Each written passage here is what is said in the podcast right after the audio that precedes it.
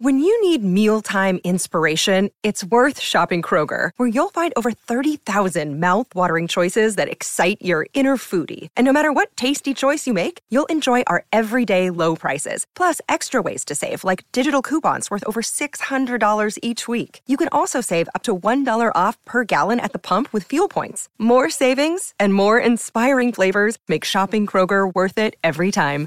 Kroger, fresh for everyone. Fuel restrictions apply. Well, what a disastrous way to start the season for the Dallas Cowboys. I'm a Giant fan. I hate Dallas anyway, but again, high expectations. McCarthy, Dak Prescott, they get blown out, embarrassed like the Jets did by Tom Brady and the Buccaneers in Dallas late last night. And the quarterback Prescott hurt his hand. He's going to be out for a bunch of weeks. So it looks like another lost season already for the Dallas Cowboys. What's not lost is my next guest. He's a great Monday morning guest. National Review, Politico, NBC, does it all. Often his columns are syndicated right here in the New York Post and all over the country. We love this guy on a Monday. It's been a while. The great Rich Lowry. Rich, good Monday morning, buddy. How are you? Hey, Sid, I got to congratulate you. I'm a Titans fan. I don't know whether you remember that. So that was a tough uh, end of the game yesterday gutsy call for two, gutsy play call, the shuffle pass, and to get hit behind the line, Barkley, and still get in was incredible. Well, I appreciate you telling me, uh, you wish me good, but how the hell does Rich Lowry who last I checked lives in Midtown Manhattan, become a Tennessee Titan football fan. You ready for this? It's a little complicated. So I grew up in Washington D.C. I decided I'm going to be different, so I'm going to hate the Washington Redskins. All the Redskin hating kids like the Cowboys, so that's too common. So this is the Love You Blue, Bum Phillips, Earl Campbell, Houston Oilers. So ah. I, and they have the, the the most hideous uniforms in the NFL, except for the beautiful helmet, a beautiful helmet. But the uh, Columbia Blue.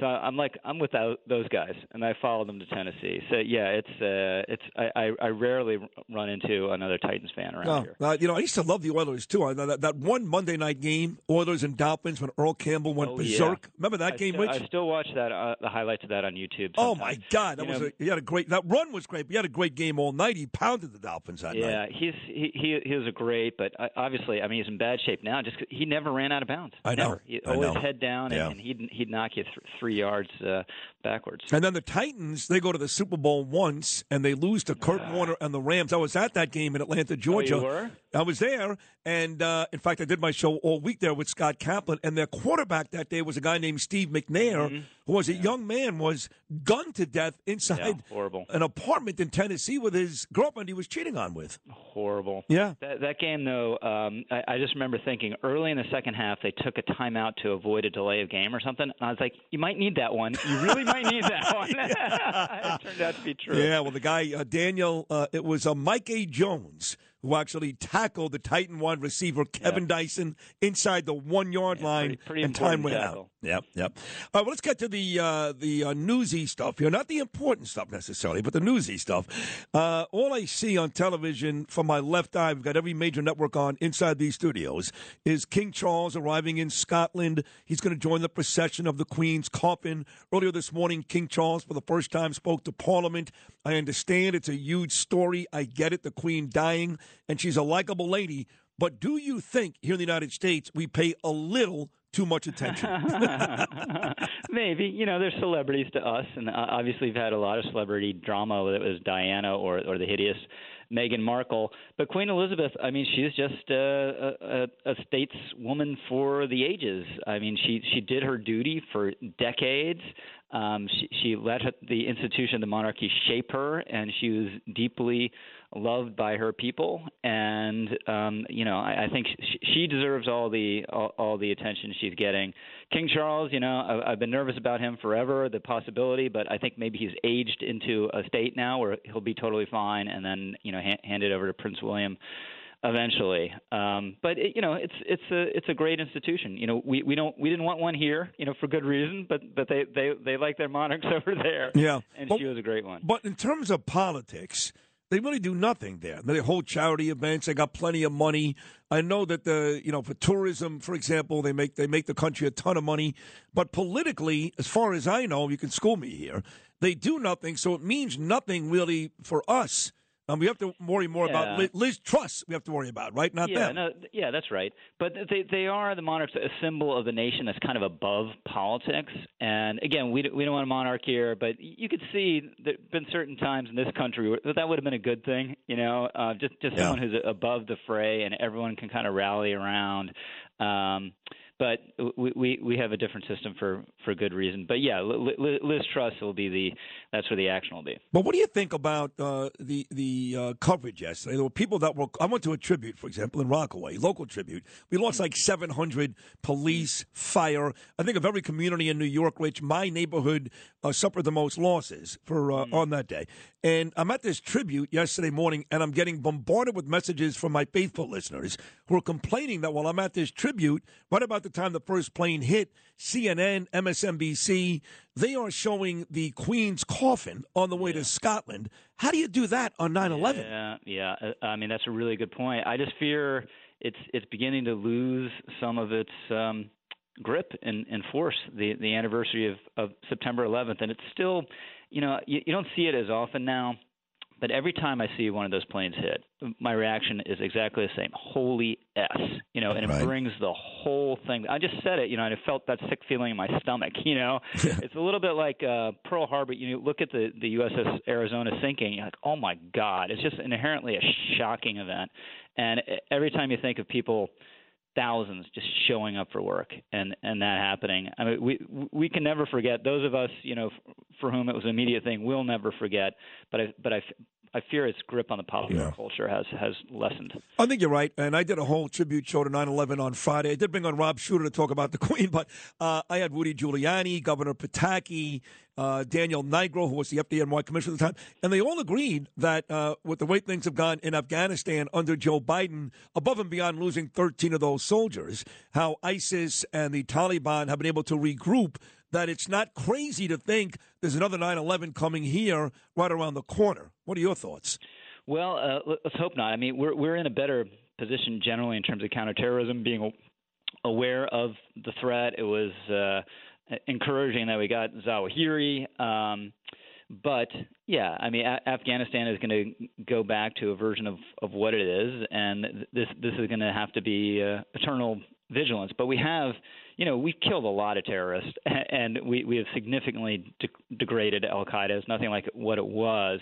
So we have made significant progress. It's just we can never take our eye off the ball. Kamala Harris was on with Chuck Todd yesterday, and she talked about this uh, this threat to democracy that the Republicans continue to pose. And my question to you would be, what exactly is that? I mean, are you talking about January 6th? What is this threat to democracy that Bernie McGuirk, Sid Rosenberg, and others pose to this kind? I'm trying to figure it out. I don't know. well, well, their case, um, and and I don't think this is un, this is unreasonable that you have Republicans um, around the country, you know, running for Secretary of State and other offices who uh, think don't don't accept the 2020 result, and the fear is that they wouldn't accept a 2024 result. I just think we, we have such a federalized system um, that that the, you can't if you wanted to steal election, you, you really can't do it. It's extremely hard to do it. And then just the hypocrisy in that interview. So the next question from Chuck Todd is, hey, so why are Democrats supporting all, all these candidates in, in primaries? You know, Right. isn't, isn't that wrong? Right. It's like, no, I'm not going to tell anyone how to run their campaign, but but you have surely have an opinion, right? No, no, no, no. I can't tell anyone how to run run their campaign. And this is just the cynicism of it. You know, that speech that Biden gave. Did we talk about it, or maybe I was No, off? you were out Yeah. that Monday. The darkest, nastiest, less unified speech in the history of the presidency. Yeah, I mean, it looked like it was given from from the depths of an S and M dungeon or something, right? And and it was clearly it was just meant to be provocative. It wasn't meant to unite. It was meant to be provocative. Democrats think it's good for them to have Trump front and center in the debate over the midterms, so it was an attempt to troll Trump and his supporters, which yep, is like yep. the lowest thing a president can do. Yeah. Now she also went on to brag yesterday with Chuck Todd how she's actually, uh, you know, she's, she has the final vote for Congress. Obviously, she's gone past John Adams in doing that, and she said she can't wait for the next one where she's going to basically destroy the filibuster. Tell folks what that means exactly. Yeah, well, so in the Senate, you need most things, not all. You need 60 votes to pass it, which is a way to to force bipartisan consensus. It doesn't mean that you can't pass anything. I mean, uh, unfortunately, they, they passed a lot, um, but it, it has to. It's usually smaller rather than larger, and there has to be a consensus about it. And th- this has been a tradition. You know, the, the filibuster hasn't been along th- uh, as such hasn't been around that long, but some sort of um, rules in the Senate that make it possible for people to talk stuff to death has really been part of it since the since the beginning. So what they're talking about is fundamentally changing this key institution of American government at the same time they pose as the defenders of institutional norms. So it just goes again to the the stark uh, and uh, uh, uh, unashamed hypocrisy of these people. God, you're so smart. It's sexy. it really is. oh, before the Queen died last week, the topic of conversation on these uh, liberal networks was the coming indictment of President Trump. What do you think about that? You know, I, I was, I've been skeptical that they would do it over anything related to this uh, raid and that they would they would find a reason to do it over January 6th. I tend to think it's happening one way or the other. My colleague Andy McCarthy, former prosecutor in New York, uh, believes they, they they might now be on the cusp of, of trying to indict him on uh, something related to the search. But I just think this is a really bad idea. I, I think you know if they they indict him anything related to the search, the obvious rejoinder will be, wait a minute, so why did Hillary Clinton uh, get off? And it will have no legitimacy for at least half the country.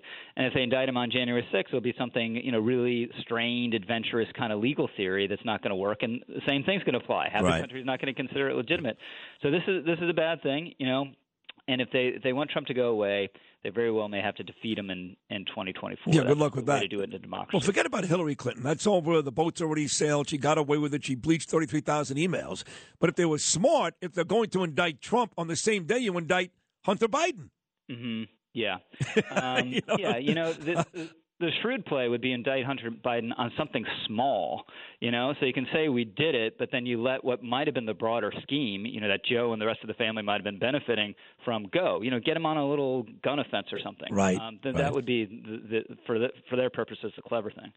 So, what do you think, uh, all in all, yesterday, NFL, 9 11, the national anthem, for example, at the Jet game was amazing. The Jets suck, but the, uh, the fans actually sang 90% mm-hmm. percent mm hmm of the national anthem at MetLife. Nobody took a knee. There was none of that woke nonsense yep. yesterday in New Jersey. What do you think overall? And I think you're right. I think 21 years later, people are starting to kind of forget just a little, which is really, really disappointing. What was your thought on the whole day? Uh, I think, you know, they're, they're still, most Americans are still deeply patriotic. At Yankee Stadium, uh, you know, you have Germán, the uh, Yankee starting pitcher, running out to the bullpen carrying a flag, you know, and, and it gets yep. a reaction.